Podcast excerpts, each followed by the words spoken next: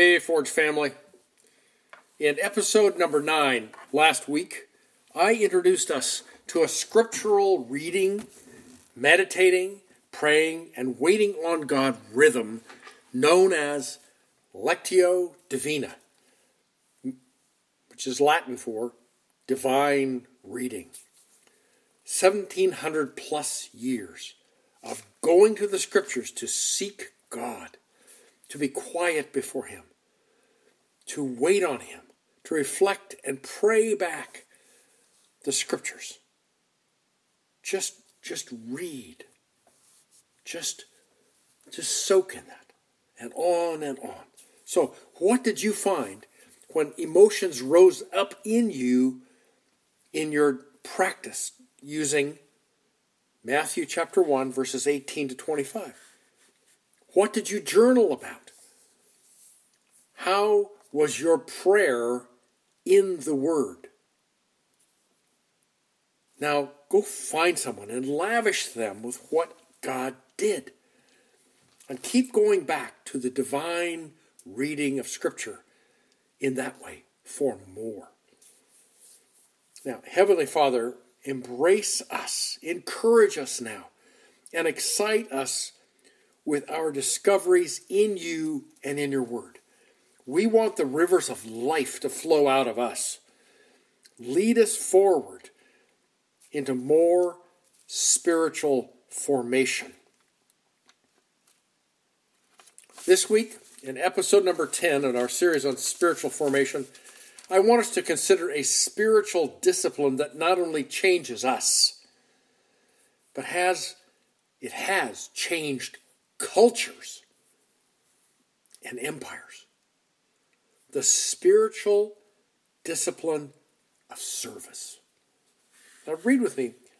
Turn to uh, Matthew chapter 20, verses 20 to 28. Okay, here's a little vignette.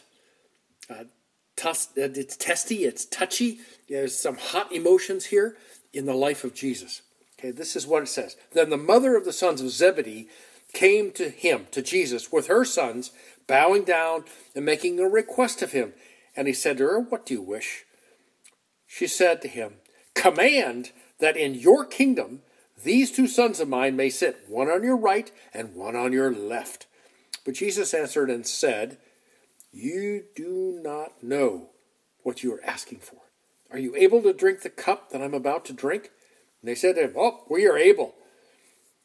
He said to them, My cup you shall drink, but to sit on my right and on my left, this is not mine to give, but it is for those for whom it, is, it has been prepared by my Father.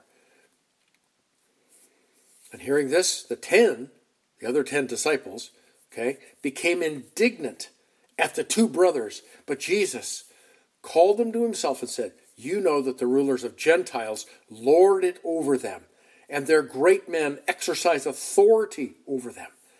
It is not so among you. But whoever wishes to become great among you, you shall be your servant. And whoever wishes to be first among you shall be your slave. Just as the Son of Man did not come to be served, but to serve and give his life a ransom for many. All right, family. they're not identified right here in this text. But this is the mother of James and John, two of the leading, if you will, early adopters, the two followers of Jesus. Okay, and they came to Jesus with their mom, and she tries to set up her two sons, one on the right and one on the left, when Jesus sets up his kingdom. The result was a rise of indignation Now, Here's the definition of that it's anger at what was perceived as wrong by the other 10 disciples. But look what Jesus did. He gathers his disciples together immediately, even with the dark looks and the grinding teeth among them, and he rebukes them all. Now, see again verses 25 to 28. Okay, he says, but Jesus called them to himself and said, You know that the rulers of the Gentiles, the world system around you, they lord it over one another. It is not so in my kingdom, which you 12 are part of. It's not going to be part of the kingdom way. Rather, greatness in the kingdom is recognized in those who serve, those who voluntarily lay down their rights and set aside their uh, testy emotions quietly to make someone else successful.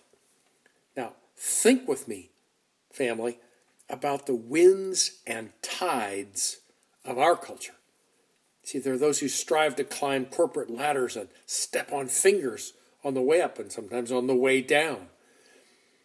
There are those who dress for success and, and attempt to make everybody else jealous and feel bad about what they have on that day. There are those who want to go to law school because then they can interpret and reframe our laws. There are those who just lust, who have this powerful desire for the opportunity to be in charge. Now, how do we navigate our walk with Christ across those winds and currents? Jesus says, choose to take a servant role, just as he did. Now, recognize Jesus doesn't want our service, he wants us. And in the drawing of us to himself, he equips us to love the Lord God and to serve him only, to love our neighbors as we love ourselves. Husbands, you're, you're equipped to love your wives as Christ loves the church. Jesus equips us to serve one another in the body. And lastly, he, he equips us in a, in a vast range of, of, of ways to serve the lost, the broken, the hungry, and the diseased. Rodney Stark, a researcher at the University of Washington in Seattle, found that persecuted Christians in the Roman Empire intentionally stayed behind the fleeing masses when plague and fever struck cities and regions. They, they stayed, they, they put their own lives at risk so that they could serve and they could care for those unable to flee to safety. Further, persecuted Christians intentionally took in and raised abandoned baby girls raised them as full daughters to be skilled, gracious, beautiful, and virginal in behaviors. That cut right across the Roman culture. See, they, they wanted to live like hell, but they wanted a virgin for a wife for their sons. Okay, and when those suitors came to those daughters, the response for the family and the daughter is, I will only marry a Christian. The result was many, many, many male converts to Christ. And when the empire comes to its, its uh, tipping point, when Emperor Constantine sees the, the, the sign of the cross in the sky, and here's the words, In this sign, conquer. Stark says he recognized that with 65% of the Roman Empire claiming Christ already, he made the politically expedient decision to legalize Christian worship, witness, service, and beliefs. Simply stated, Christian service overturned the empire. And shortly after that, just, just a, you know, a few years, in every city that claimed a big church presence, hospitals were built. One of the first priorities of legalized Christians, if you will, was to serve the lost, the broken, the poor, and the diseased. Richard Foster has written many ways uh, and, and led us into new things regarding spiritual formation. He wrote that, quote, the cross represents Jesus' ultimate sacrifice. The towel he wore to wash the disciples' feet, that represents Jesus' lifestyle. Foster continues by saying, more than any other single way, the grace of humility is worked into our lives through the discipline of service. We've been hearing reports in Forge Church of one of the ladies that came often a number of years ago. And she would come. She loved the worship and she loved the prepared food for dinner, but she struggled to listen and to apply kingdom lessons. Nearly two years ago, she had a major breakdown, manifesting in paranoia and schizophrenic behaviors. Months found her in a county hospital here in San Mateo County, followed then by a care home, and then back into the hospital because they couldn't handle her. And then just recently, we heard that that what was laid out before her it was uh, be, to be signed into a state hospital, an asylum for life. So Jan began two years ago going to pray with Lisa, going to read the scriptures, going to hold her hand, going to pray with her. Lately, Jan's been going to play worship music over her. Jan walked in recently and, and Lisa was huddled up in a fetal position under the covers and and Jan announced her presence and she whipped the covers back and said, Pastor Jan, did you bring the worship? Okay, over and over. Jan has driven to that care facility, hoping and praying for a breakthrough, and it is coming. This Sunday last, Jan rolled Lisa in a wheelchair out into the sunshine and served her lunch. Okay, Forge family, this is about the spiritual discipline of service now, the list of those who care for children is long. Jen and her daughters have poured out their love on kids in the Philippines and in Nicaragua and across the organization called Arms of Love.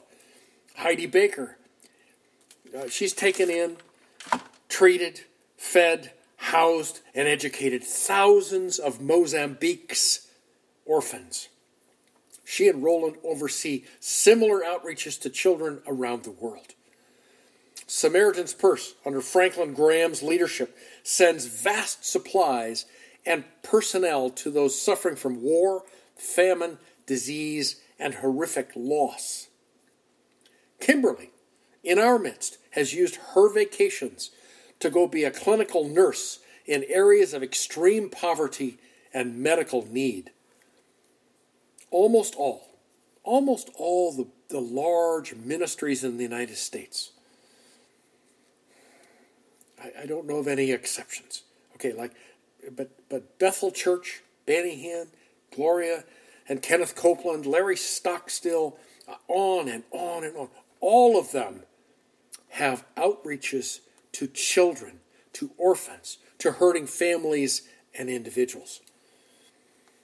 Brother of ours named Dharius Daniels of Kingdom Church in New Jersey says, Service is a tool that God has to, to teach us virtues that can't be learned from textbooks, but only in the school of experience.